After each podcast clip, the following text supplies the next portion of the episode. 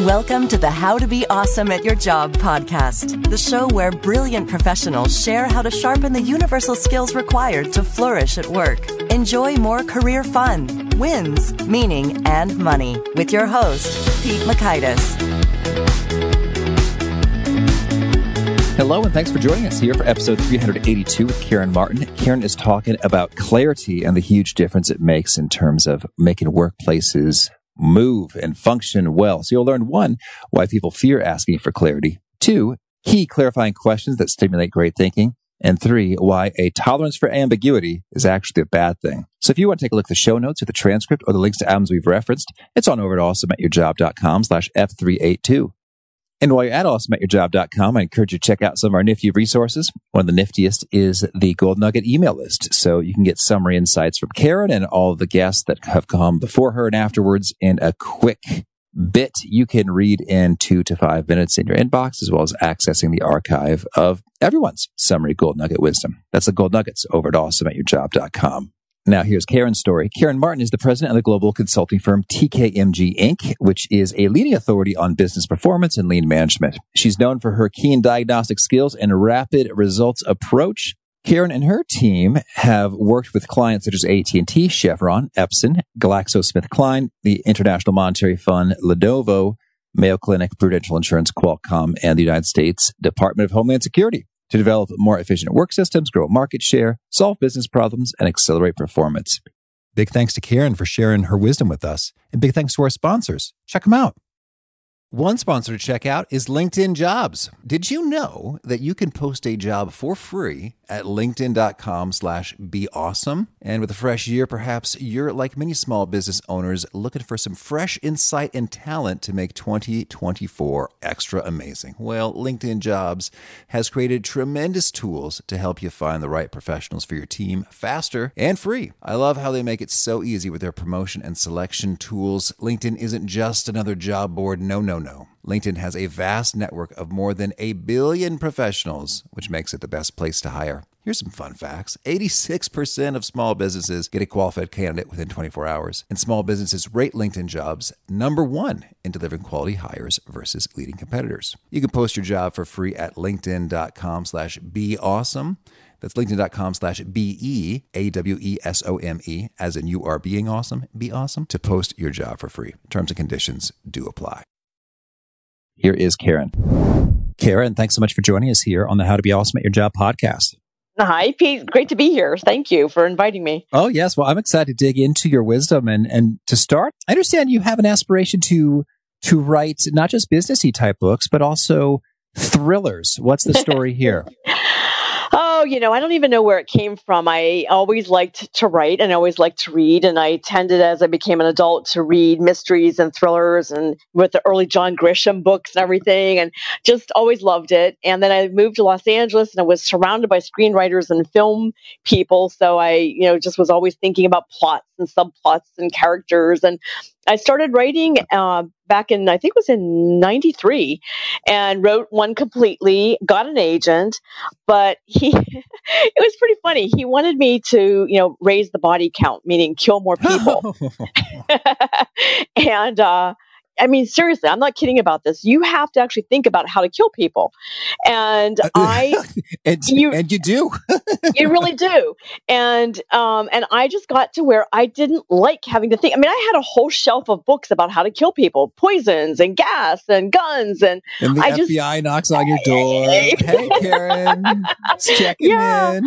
yeah. So I just decided I didn't really have it in me, even though I wanted to do it. I just I don't really think I have it in every cell of my body to kill people. So hmm I, I'm not writing thrillers anymore. Okay, well, so I'm intrigued. What was your favorite way to kill people? And I don't know how I want to define the word favorite, but I'll leave it to you. Well, so I always liked the non-gun way because I just can't stand guns. You know, I did come up with a couple clever ways, and I can't remember the name of the drug, but there's a drug. It's kind of like the modern day uh, version of what's that tree? Um, oh, I'm blanking. What's that tree uh, serum that comes from trees and it kills people pretty quickly. It's like the modern day version of that, and I can't think of it. But I just heard of something. I heard that someone killed someone just recently using Visine and putting. Visine in a drink. How much Visine do you need? Apparently not much because this I think it was a spouse thing. I don't remember if it was the wife killed the husband or vice versa, but Visine, really? But these are the kinds of things I would think about on a regular basis. and I uh, now think about how to help leaders and businesses perform at higher levels. Oh, so yes. It's, yeah, I, am more better. into that as well. And uh, but boy, I, have used Visine many times. I'm, I'm now I'm wondering what Well, and I have too, and it does kind of sting, you know, when it goes in. Uh-huh. I, I didn't look up the ingredients yet. I should do that when we're done. Fascinating. Well, well yeah. now can you tell us? So, what's what's your company, the Karen Martin Group, all about? I actually started out in healthcare a long time ago and was building operations. So it could be hospital operations, clinical laboratories, physician practices. I did a lot of building networks of hospitals and physicians and things like that. And then I just had this weird coincidence in my life where I needed to go to San Diego and there was a position at San Diego State University in their extension program overseeing their whole quality and improvement operations excellence programs. And I um, had reason, I had been consulting for seven years, but I had reason to want to get off the road because I had children suddenly. And I decided to take that. And I got introduced to this whole new way of thinking about operational design and business performance, known as back then lean manufacturing. And I had zero manufacturing experience. But as I started learning about it, it was just so intuitive and and sensible and practical. And I started kind of knocking on doors in healthcare to get them to listen to this Japanese model of business management that was so powerful. And then, you know, many years later now, it's, you know, in every industry is, is trying it at some level and most are being successful in pockets. And um, yeah, so it just was a weird transition that I couldn't have predicted. Interesting. You know, we actually had uh, Mr. Taguchi come and speak mm. to our class when I was in college. And it was so funny because none of us recognized the significance of this, of this man. But our professor says he is in our country. He is in our city. We must go see him. And so we, we all took off class and, and went to the auditorium. And yeah, so, so powerful nice. stuff. It is and powerful. So, and you, you share some of the, the tidbits in, in your book, Clarity First. Sort of what would you say is the main point here? Well, Clarity First was a, a follow on book to The Outstanding Organization. And the, the kind of what's behind the outstanding organization is my studying organizations for decades and learning that the most of the problems with performance came down to four missing attributes or conditions in organizations and those are clarity focus discipline and engagement and you know it's not rocket science but yet it's it's woefully lacking in most organizations. And clarity, that chapter got so much attention and a lot of emotion came to me through the you know people saying wow you know i had no idea that we were you know operating in the sea of ambiguity and what it was doing to me and my team and our performance and everything. I just knew i had to write a book. And i thought that single subject book would be really easy to write not so much. Clarity is tough. Clarity is very interesting, and it's it was tough to write about, to be honest. Oh yeah, absolutely, and and it's tough to get a, lot of times, and so maybe before we hit the how, I'd like to hear a little bit of the the the why. Now, I know from my experience of working in organizations that when things are unclear, a lot of my time gets sort of sucked in terms of speculation. Do they want this? Do they want that? Uh, you know, which, which I don't know, quite know. You know, but can you share uh, have have you quantified the the impact of unclarity in in workplaces nationwide, or, or any other sort of stunning statistics that uh, point to whoa, this is a big deal? Yes. So there's a metric that we use called percent complete and accurate, and we use it to measure the quality of information always. It could be verbal, written, you know any way that information is being passed from one person to the next or one team to the next. And when you map out a process using that metric in we also use time also to look at, at processes.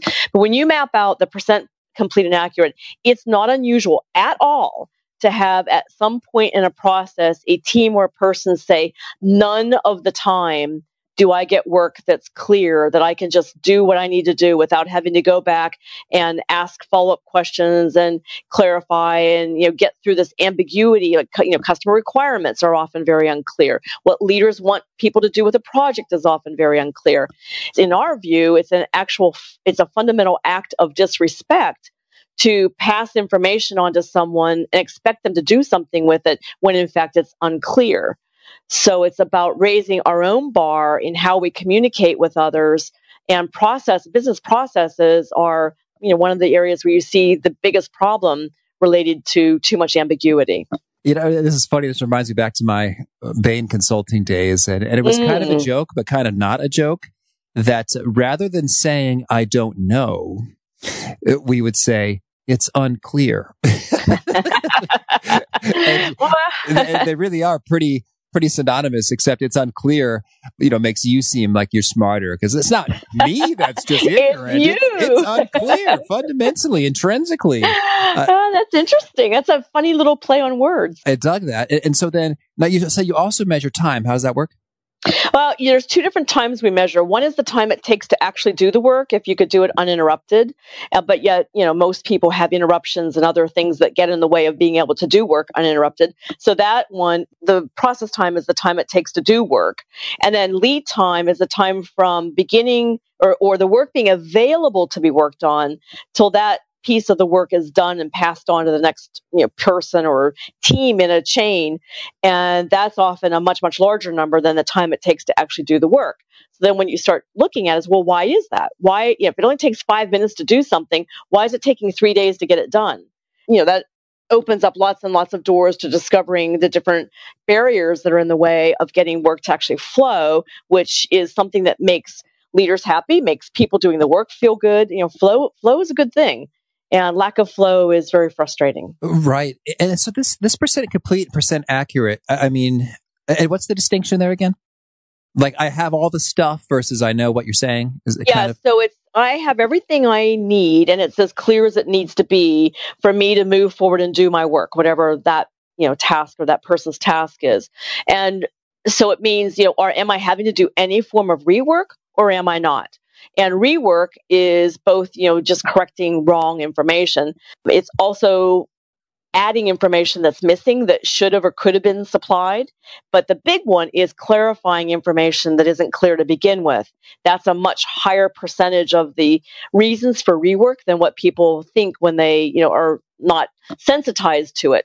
And once they're sensitized to it, they're like, oh my God. We're not suggesting you don't clarify when you need to. We're suggesting you get rid of the need for clarification by getting better information up front. This is intriguing because I think that well, I'll just play devil's advocate a little bit. If someone says, we don't Karen, the, the work we're doing is complex and not everything is, is known and spelled out. And, and I, as a highly paid executive, you know, passing it on to a slightly lesser paid manager, am counting on that person proactively using their initiative and gumption and judgment and problem solving to to advance clarity and and, and get it done and, and should it really be my job to to lay that out for them as a high level professional yeah, that's a really good distinction. So it's really, in that case, it's about having enough clarity when the work is assigned that the person knows what they need to do to get going on seeking that clarity that's part of the project. So often, you know, so oftentimes when the assignment is given, the goal or the mission or the outcome that you're looking for, the result, that's unclear. And so then the person starts going down a path that may not be the path that the leader intended in the first place. And and people are afraid. I mean, I, I talk to people all the time. They are afraid to go back and clarify when the big boss you know, has given them something to do. And it's very risky to not clarify. Very risky. It's risky to not clarify but right. the fear is associated with doing the clarifying. And can you can you speak to you know what how's that fear? What's it look, sound, feel like, and and to what extent is it is it warranted and justified versus a, a phantom? Uh, it's almost always warranted and justified if you get even one case of proof, you know, where you ask for clarification, you get smacked down. Karen, you know, figure it out. yeah, yeah. So if that happens, that's proof, and and you know what it is. However, what often happens is, you know, we're we're shaped, we behave and we think based on all of our experiences in life. And what happens very often is we either have parents or early teachers or early bosses who have a whole different you know set of reasons why they don't want you to seek clarity. They don't want you to be curious. They don't want you to be humble and approach things in the you know really positive way. And so you get tamped down and little by little you know fear starts rising because you get in trouble for asking questions. And but what has to happen as adults, we have to, you know, be able to differentiate between that situation and this situation and be more intentional about is it safe to ask or is it not safe to ask? And you know, I would pause if it's not safe to ask for clarification, got to really start thinking about getting in a different environment that where that clarification is honored. And what what would the the punishment or the reprisal or the the feared for response kind of sound like in practice? So it's like I ask you for clarification and you give me uh, the response I fear. What what's that kind of response sound like? Well, um, it can be everything from, you know, stop asking so many questions. You don't need to know all this, you know, those kinds of things, to people not knowing the answer and not being able to say, I don't know, oh. or that's unclear. okay. And so they just you know? lie or make something up or? Oh, yeah. People lie all the time. Okay. Because they're insecure about saying, I don't know. There you go yeah it's it's a weird you know it's a really weird it's a slippery slope and it's a weird dynamic between people and teams. This isn't just you know individuals. This is between entire work teams within an organization where you see this well you know because they don't want to you know appear that they don't know and don't feel comfortable saying i don't know which is the three most powerful words besides i love you that there is. I Ooh. don't know tell me why, why, why is it so powerful? Because it's honest. It's okay. It's authentic. We don't know if if we know everything, then we are operating from a place of arrogance. We don't know, and so it's being very humble, and it's not being not powerful. I mean, actually, the, the more powerful people that really have power, you'll hear them say, I don't know a lot because they really don't know. You know, no leader especially can know a lot of the kinds of questions that people at middle levels or even lower levels in the organization ask. They don't know. They're, you know, they're not the experts in that. And, and that's so intriguing when you talk about the lying then. I, I, guess that that puts you in trouble if if you listen, to, you ask for clarification, you get a lie back, and then you you kind of make good on doing just what you thought you were supposed to do uh, base of the lie, and then they probably could sort of re- retract that lie. It's like, well, you you asked for this. Like, I asked for no such thing, Karen. like, yeah, oh, yeah, yeah. What a mess, exactly. and hopefully, you don't have to resort to the CYA thing where you document everything. Oh, you know, yeah. but um, please confirm. Please confirm. there's plenty of cultures where that becomes the norm. It, right, and so then boy, I, I want to get your take then. Oh, I, well, first, I think we, we, we locked in the complete and accurate situation. So I, we may have a wildly undefined piece of work, but so long as you've got enough to to begin charging down on it, then then the counts as 100% complete, 100% accurate from from your assessment. Such that if I said, "Hey, figure out a marketing strategy," we know very little uh, we, but we do know that uh, we've got twenty thousand dollars to spend, and that we want it to be very trackable, and that it should have uh, a strong reason to suspect a tremendous ROI. You know, go. So, so that would be kind of like enough to count as as accurate and complete. Yeah, those are clear requirements, and so the person can do what they need to do. The you know the, a lot of times we get clarity and certainty confused, and okay. they're they're related. Nice. That's good um, to distinguish. Yeah, and transparency also is a bit of a cousin there, but they're not the same. So cert- you can be very certain that you're unclear, and that's that's good. And you can be very clear that you're uncertain. Did I say that? I, I, I, think you, you, you got it both ways. Yeah. Yeah, yeah, yeah. Um, and so certainty is, you know, very normal, and there's a lot in life, especially with new product development or market market types of decisions. There's a lot you're not certain about but you can be clear about what your goals are. You can be clear about any kind of constraints that are in the way. You know, you can be clear about a whole lot that makes getting work done a whole lot more effective, higher quality, and faster, a lot faster. Okay, very good. And so you mentioned we were talking about getting the the data on how big a problem is. You said sometimes you'll see straight zeros, like it, it's totally unclear or complete or, or inaccurate. And so, do you have like a, a benchmark uh, average or median, or it's like generally we see roughly between X and Y percent of of completeness and accuracy? Well, when we map either a process, which is you know very tactical level process, or value streams, which are a series of processes that you know deliver value to a customer, the percent complete and accurate in business processes. So I'm not going to talk about patient care and healthcare or manufacturing yet, but in business processes, it's not at all unusual to see the accumulation of all the individual percent C&As be around 15%, meaning 85% of the time, the work is not being passed forward as clear as it can and should be or as as um, complete. So there's also that complete. We're not talking so much about that today, but um, there's that complete and clear part of that metric. In manufacturing, it can get up more the you know 50 percent, 60, 70, 80. Um, healthcare also can get up into those. But when you have business processes, it's you know, most organizations haven't spent any time really working on their business processes. And it's the area that is the predecessor to the actual delivery of value to a customer. And so it's really important to get high levels of clarity in those processes, and they're often ignored. And so, could you give us an example of a business process and, and where some things might uh, fall short along the chain? Sure. So, business process could be in the HR area, IT, finance, or in the case of insurance, it could be their whole product line is, is a business process. So processing a claim, processing an application. And what happens is, you know, as there's, as people are learning how to do the job, they're taking in information, making assumptions. That's the other thing is we operate with assumptions and biases and history that may not be relevant or or valid for that situation. Then they pass it on. And sometimes the people that they get, they get the work from don't know that it's wrong because they're not the ones thinking in the way that the predecessor was thinking. So it, it just is a bit of a snowball when this keeps getting passed down the chain and everybody, is, no one's really sure that the information is unclear.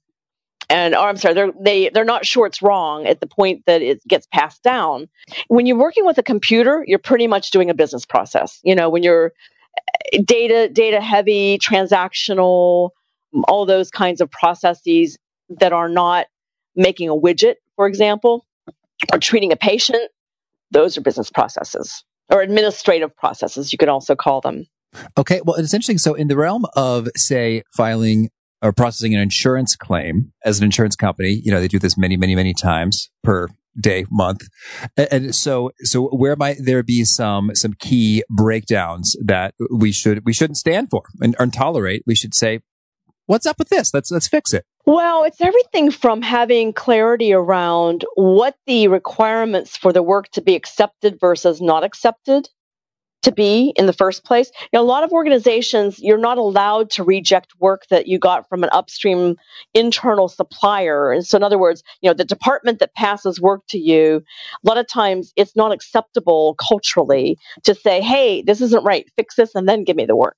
What happens is people, you know, take the work and they think they're doing the right thing by just trying to fix it themselves. But then the people that are passing that work on never learn that the work wasn't okay to begin with. So this happens all the time. We get cross functional teams together in a room. And someone who supplies work to someone else will be at the table, and the person who receives it will say, Well, I'd say 30% of the time that it's either unclear or there are errors. And the people delivering the work will go, What? What? What? is it? Like, what do you need that you're not getting? What's unclear? And then the person will say, well, this and that, and, and they've just never had the conversation. And what usually happens is there's been tension between these people in these departments that once they understand each other, it's all about understanding each other, it melts away and then you have a brilliantly designed process that, that performs as it should because these people had a conversation that they should have had 10 years ago but they're you know we force it in these in these kind of tiger team like activities to get clarity around the work and what should be done. Yeah, that, that's interesting. And I guess that sometimes when it comes to fixing it, I guess at times it might be good to just make it clear that, um, you know, yes, uh, that is part of your job is to fix it, you know, because, you know, based upon the, the leveraging or application of, of resources, as opposed to other times it'd be like, no, no, no, it needs to come in pristine consistently, you know, cause I, I guess I'm thinking based upon sort of where your bottlenecks are and the, uh, the relative expensiveness of each employee's hour to the organization. Yeah, well, I'm not a big fan of a department that didn't generate the work fixing the work. I'm a big fan of putting the problem where it belongs and it belongs back at the people generating the work. And it's not about the people. It's almost always about the process or the work systems. You know the people are doing what they think is the right thing and it could be any number of reasons why they're not able to do the right thing and they're passing that work downstream. But I, I, don't think the downstream people should be the ones fixing upstream work that doesn't come in clean. I guess I'm thinking like, let's imagine, you know, I'm imagining a world in which I, um, sort of upload some files. we'll, we'll just mm-hmm. get real, real tactical and specific mm-hmm. with it. I upload some files, uh, and they're, they're recordings of, uh, of, of, a, a Skype conversation, right? And, and so, you know, maybe your Skype name is something like, you know, K Martin 43. And then I, I just sort of put it up there. Now, now it would be good and proper of me to rename uh, that file to, to having your, your full name to make it clearer for for my collaborators to unmistakably note, okay, yeah, this is where it lines up on the media schedule and and, and so forth. But I sure love saving the 20 seconds of, of, of not renaming it and having other people that that do it for me. I guess maybe the way to have my cake and eat it too here is to just make it sort of like a standard understood operating procedure. It's like, oh, you might notice at times that the file names come in this way. Please take a look at the the media schedule sheet and, and adjust it accordingly. So I guess that's how I'm I'm thinking about it. Is um, sometimes I'm the beneficiary of my uh, my unclear practices. Yeah, so I think what you're just what you're defining there is a situation where you just have to be clear which person needs to do which task. And so, you know, you can have a high high high paid person doing work and choose not to have them do some aspect of the work, but rather have a lower priced person doing that kind of work so that the higher priced person can keep p- producing, you know, higher quality out or higher priced output. That's one choice. And it's sometimes very, very much the way you should go. There are other times when it's the opposite. And so it's very situational. It depends on who has the knowledge and what the additional time it takes to do the work is because sometimes the higher paid person, it's only seconds to do that one last thing mm. that if you hand it over, might take minutes for someone else. And even if they're lower paid, it can cause delays in the work moving. So it's, you know, it's it's very situational. You have to yeah you look at the whole picture. That's well said because it could it could be many times that because someone's like, "Hey, Martin, forty seven, what, what the heck is this? I don't know. Let me. Right. I'm gonna have to download it. I'm to have to listen to it. I'm going to have to hear some keywords. I'm to have to do a search in the file system and then realize, oh, that, that was a podcast interview Pete did with right. someone named Karen Martin on this date. Okay. And so maybe that took 10 minutes, you know, whereas I could have just click rename, you know, Karen Martin, you know, and, and had that handled. Well, yeah, and the other thing is we want people to feel good about their work. I mean, this is not we aren't putting rats in a in a mill to do work way rats in a mildew. I don't know what it, where that even came from. I don't know where rats. that came from, but rats in a mill, that's my new thing. Um, and so, but we want people to feel good about their work and, and be able to, you know, put out high quality work. And so what needs to happen is if let's just say that you decide that the process design that works the best is to have this downstream person do, you know, correct your file names if that downstream person doesn't recognize that as part of his or her job, then okay. he's be pissed off at you. Oh yeah, you know, sloppy so, jerk. yeah, arrogant, you know, whatever. And so it needs to be explicitly designed as part of the process and good reasons given why that person should do this work. And they need to be also very involved in, de- in designing the work at that level, at a tactical level. And they're often not. And so as long as people understand why eh, that's very liberating. And people, a lot of people will take a lot of stuff if they understand why. Right. Yeah. And, and even, even take pride in it. It's like, yeah, you know what? Things move real fast around here and there, there's going to be a little bit of, uh, of mess. And, and boy, when you bring order and organization to that mess, it, uh, it just makes everything hum along so much better. So, so thank you. You'll be tackling the renaming of files as well as the organizing of them, you know, in these ways. And, and, and it's really helpful. So, exactly. Well, let's talk about how, how we get to clarity. You mentioned one thing is simply having that conversation uh, associated with it, sitting down and, and here's what's incomplete or difficult or, or, or inaccurate. And, and what are some of your other, you know, best practices for getting there? Well, mindfulness is key in all of this. And, you know, working mindfully means a lot of different things. So it means that, you know, we are aware, uh, very, very acutely aware of what's going on and we're making you know strategic decisions based on that deeper awareness of what to say and what to do.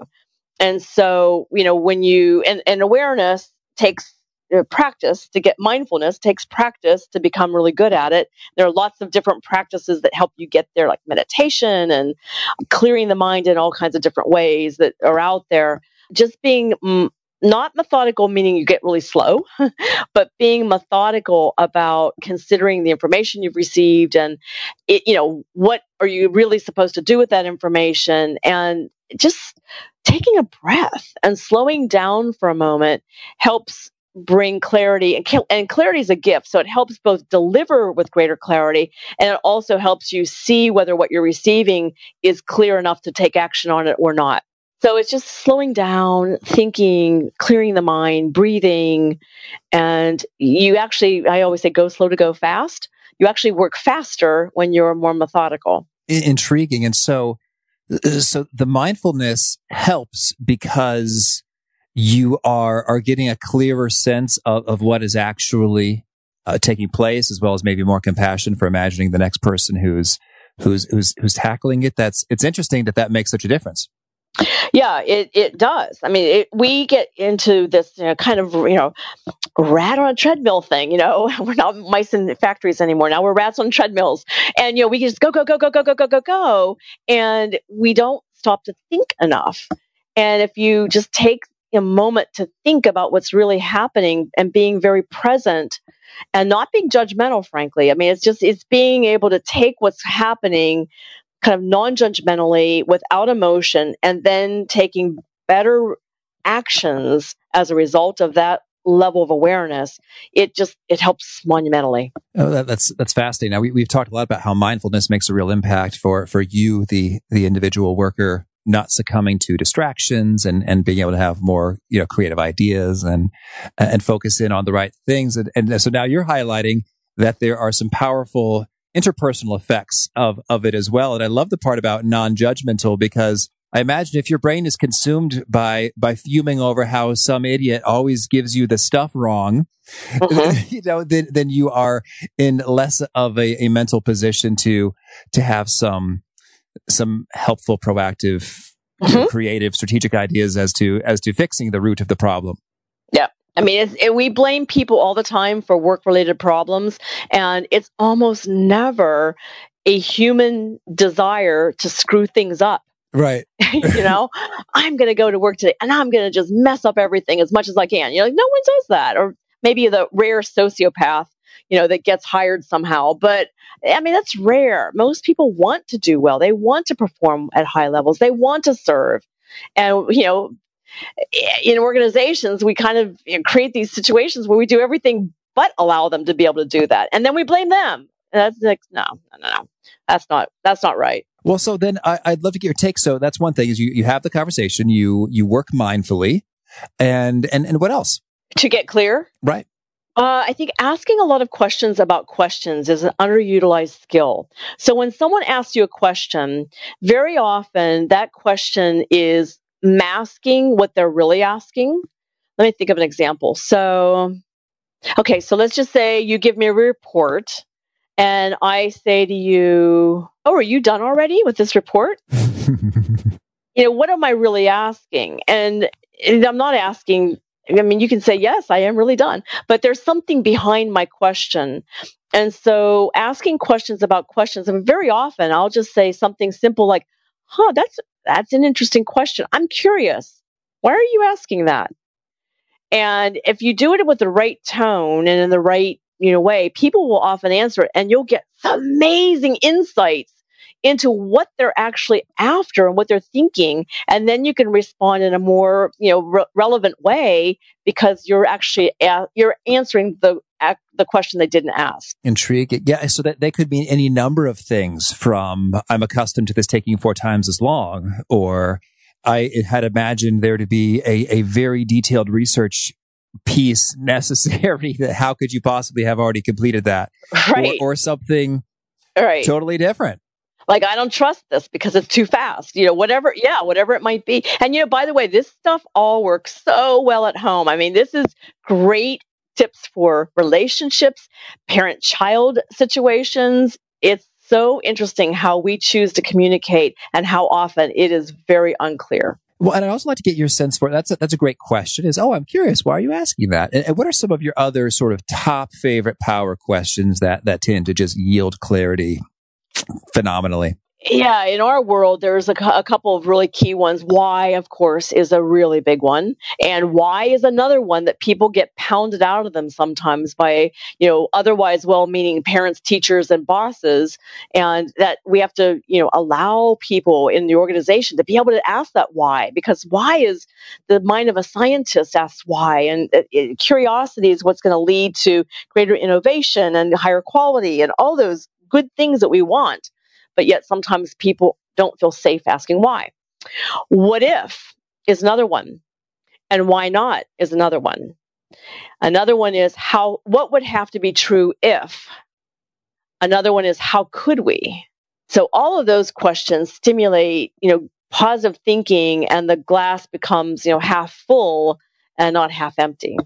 And could you could you give us a few completions of the why stem there. So the first thing that came to mind for me is why am I doing this? But uh, how how about you say it?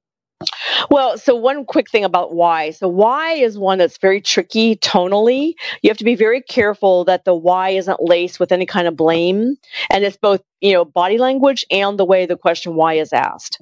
Um, so that's you have to ask it in a from a very heartfelt place if you want to get a good answer.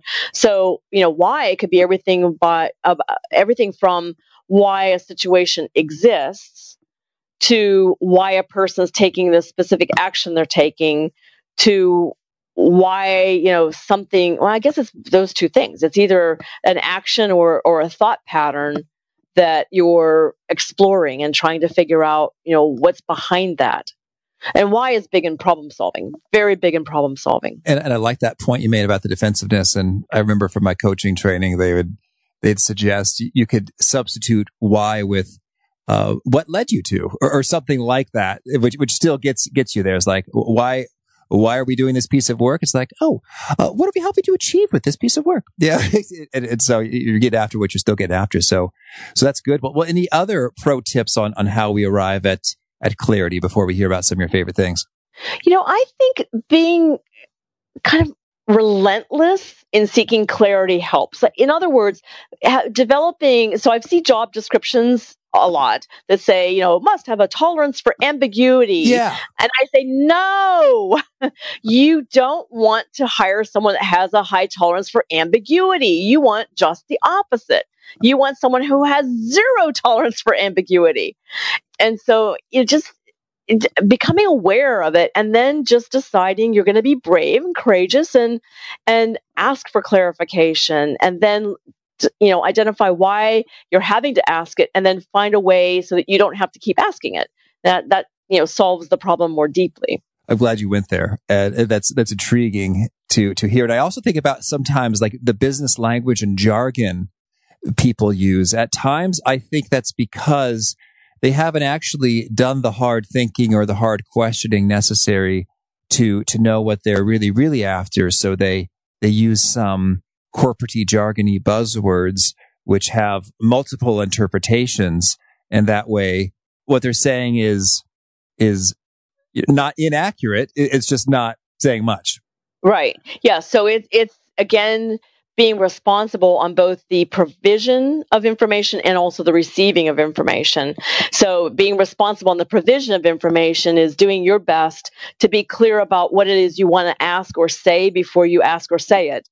And then, you know, when you receive information, then that person may or may not be aware and may or may not be thinking about clarity. So then, you know, if you're getting unclear information, it's asking for clarification so that you understand. I mean, it's very powerful to have clear information. It's scary at times because sometimes the truth isn't so lovely, but it's it's definitely more powerful and liberating than not knowing and or trying to operate in muck or fog, which is what happens if you don't ask for clarification. And a lot of times, uh, you know, speaking about the, the muck or fog, when uh, what do you do when just the, the powers that be, you know, don't really seem to have their own act together with regard to, you know, what's the what's the true priority? What really matters more than than the other thing? Oh yes, that if I could answer that one definitively, I'd be a rich woman. Um, it's a really good question, and it's very difficult when you have people above you in the company that are not operating from a place of clarity. And you know, there's everything uh, from the small little things where you do ask for clarification and explain why you're asking for clarification, so the person doesn't feel threatened you know you you really have a need to know because of this that or the other thing. And you can help sensitize them to the fact that they are operating communication wise from a place of not a lot of clarity. You know sometimes you can get away with a candid conversation with someone. It even someone who's above you in the organization hierarchically you can you can sometimes sit down and go you know i just I, I just feel like we can be so much, we can get so much more done and be more effective and have higher quality if I'm a little more clear to begin with on what the needs really are or what you need from me or whatever it might be. And, you know, sometimes if you frame it in the right way, a person, you know, will be very responsive to that and hear it. I mean, then there's the, you know, occasional leader that is never going to hear it. And they're never going to be anything but defensive. And that's when you have to make a tough decision whether you try to find a place that is a little more inviting, you know, for you to be able to thrive as a person. Well, now could you share with us a favorite quote, something you find inspiring? Well, the one I mentioned earlier is one of the ones I say the most often, which is go slow to go fast. It's counterintuitive, but it is very, very powerful that, you know, people often think that they're going to get analysis paralysis, so they just slow down a little bit. But in problem solving, for example, if people rush to a conclusion, they're often operating from fear because of time constraints, or from a place of assumptions or biases, or from a place of arrogance because they don't know.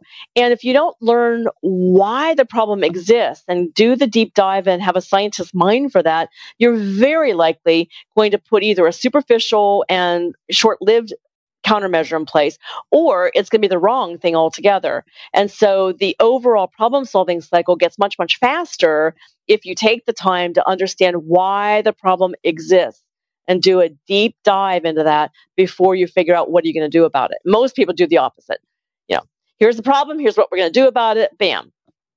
And that's not that's not good thinking. Right. And do you have a favorite study or experiment or a bit of research? You know, actually, it's it's it's related to uh, clarity, but it's also not entirely related to clarity. There was a study I learned about when I was writing the Outstanding Organization about task switching. And it was this uh, professor out of University of Michigan, Myers, his last name, David Meyer, and he studied engineers and showed that they switched tasks every like five to eight times a day on average, and that every time they did it, they were losing 20 minutes of productivity because they had this mental ramp up time to get back to the thing that they were working on before they got interrupted or went to a different project the more we work with organizations the more we see that that is a huge organizational burden that you know is a bit of a drag on the organization at an individual level and also project teams. So i mean this research was pretty darn compelling and then others replicated it and then they also started adding in different kinds of tasks and things like that to, to see that you know this whole notion of multitasking is a misnomer. You can't multitask two cognitive tasks and you're actually switching back and forth. And so becoming clear that you're doing that and becoming sensitized to how that erodes productivity is a very helpful exercise for individuals, leaders, you know, anybody. And how about a favorite book? Oh my, I have so many favorite books. So I'm going to say a fiction book first, since we started out talking about thrillers, and it's not a thriller at all. My favorite book is Hemingway's The Sun Also Rises. And um, it's it's been a book I've read over and over and over. I just love that book. From a business perspective, oh, this is tough. There are so many I love. I actually like the works of W. Edwards Deming a lot, mm-hmm. and all of his books are they're really good. And he he was wise well beyond his years, and now a lot of his wisdom's coming back to roost, and people are starting to finally you know see oh this guy was right after all. So it's uh, it's nice to see Deming's work come back. And how about a favorite tool? And by tool, do you mean well, what do you, you mean? Use to to be awesome at your job? Oh, to be awesome. Hmm. I think a favorite tool is listening. And any favorite ways you like to listen? I like to ask clarifying questions. You know, so if someone is asking me, like you said, what's your favorite tool? I didn't know exactly what you meant. And so I said, you know, to some effect, like, what do you mean by tool? That way you deliver more accurately what the person's looking for. So I think deep listening is, a, you know, I, I don't know if you call that a tool or not, but it's a skill and it's a, it's something you use to, you know, generate higher performance. So I, I, I think listening is a, an art in and of itself and something that we can all get better and better at. Oh, sure thing. And how about a favorite habit? My favorite habit is zero inbox. So meaning, how often? Mm, every day. How long does that take you? Mm, all day. I mean, you know, not all day, not all day to clear it out, but it's it's you're doing it all day long to make sure that at the end of the day you don't have anything in your inbox. And it's it's a challenge to keep up with it, but it is so liberating when you get when you get it down. So AI zero inbox, I think, is um, yes, David Allen was the one that that started that whole movement, and it's one of the most liberating things. And also, turn off email notifications. Oh, right, yes, turn them off. Turn them off, everyone. Yeah, I, both of those habits help me be much more productive, and I think the the proof's in the pudding. People should try it and see what see what happens.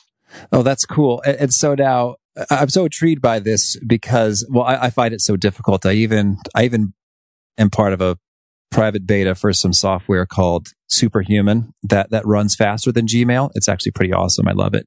Uh, you might ask them; they could they'll probably let you in. But um, it, it's a free ad. Hey, super, uh, Superhuman, enjoy. But um, but yeah, so so just so you say that, that that's part of just your working day is that you you multiple times a day fire up a Gmail or the email program and, and go to town. Yeah, well, my email is always open, but I minimize it when I'm working on other things. You know, there's no sound, there's no visual, there's no nothing to distract because that's that contributes to task switching, and that is a productivity drain beyond beyond. you you can get you know four times as much done during the day if you just focus on one thing at a time. Absolutely. And so, so if you uh, bring it to zero every day, then does that mean you have a, a, smaller limit to the number of hours you'll commit of yourself a day to to non-email? No, I don't think so. Um, it's situational. So when I have a book come out, of course, my email volume goes way up, and when I, it's been you know six months, seven months into it, then it starts dying down a little bit again.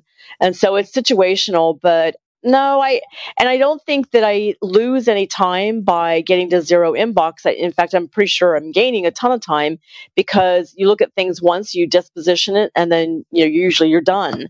And so it's just it's just a matter of not letting things linger and get to it and get it done and move on. Do you have a sense for for how much time you spend on email each day? Hmm, that's a great question. I've never timed it. Well, I work long hours. So, first of all, let's get this in pr- proportion. I, I'm often working 12 and 14 hour days. I would say two hours. Gotcha. All right. Thank you. Of that day. Yeah. All right. Well, that's the price of excellence. Thank you for sharing. And and how about is there a particular nugget you share that really seems to connect and resonate with people and they quote it back to you? I can't think of anything that they actually quote back, but this is the one fascinating thing that happens with clarity is every time I either give a talk or I give a workshop or something, people kind of stalk me and they go, "Oh my god, Karen Martin, you've ruined me." And I'm like, "Why? How have I ruined you?" I can't stop thinking about clarity. And I now in the presence of ambiguity, I can't tolerate it. And and I'm like, good, I, my mission is accomplished. You know, um, it. I hear it a lot that people just are feeling so liberated by starting to live with clarity, and there's you know they feel so much worse when they're not in the presence of clarity because they now see the power of clarity like you know what to do now you can do it you don't have to guess it's it's pretty liberating. If folks want to learn more get in touch where would you point them to? There's a couple different urls i'll say. So tkmg is the company name dot .com and that's the the main website. Also clarityfirstquiz.com is a free assessment you can take to learn how you're currently dealing with clarity or not and your organization as well and then clarityfirstbook.com is the book page and there's uh, i have all kinds of uh, free webinars also and podcasts on the website as well so tkmg.com is kind of the brains and you can go from there mm-hmm. And do you have a final challenge or call to action you'd issue to folks seeking to be awesome at their jobs? Being awesome requires that you embrace the need for clarity, you believe that it can be helpful, and you start practicing it every day. And so I would just encourage everyone to you make the decision that it's better to have clarity than not and start delivering with greater clarity and start demanding clarity in return and just see how high you can soar. It's pretty, pretty powerful. Well, Kara, this has been a whole lot of fun. I wish you all the best of luck with the book, Clarity First, and and all the things you're making clear. Thank you so much. I, I wish you a very nice holiday season and um, spread the word of clarity more and more to everybody. It's it's a gift. I really appreciated Karen's take on going slow in order to go fast. And that's great in terms of getting clarity in terms of what you're looking at, where you're going, what you're trying to achieve, both internally, just thinking to yourself and externally and getting that clarity from other folks about what's going on. And I can think of times I've been so excited to, to rip into a data set and, you know, slice and dice and segment and filter in Excel only to realize, oh, this isn't the data that I wanted. This is quarterly instead of a whole year. Oops. You know, as opposed to really taking a moment to slow down, which would enable me to go faster because I didn't waste all that time doing something that I didn't need to do and wasn't going to achieve the goal we sought. So good tips about that and more from Karen. Hope you dug them. If you want to check out the show notes, the transcript, the links to items we referenced, it's at awesomeatyourjob.com slash F382. If you haven't already, I hope you'll push subscribe. We'll hear from our next guest. It's a Michael Arena. He is the chief talent officer over at General Motors and he is sharing some perspective on how they went about doing some culture shifts there. Hope to catch you there. Peace. Thanks for joining us for today's episode. To get the most out of this conversation, visit awesomeatyourjob.com to find today's show notes, transcript, and infographic summary cheat sheet. For more entertaining professional skill sharpening, be sure to subscribe to catch the next episode of How to Be Awesome at Your Job.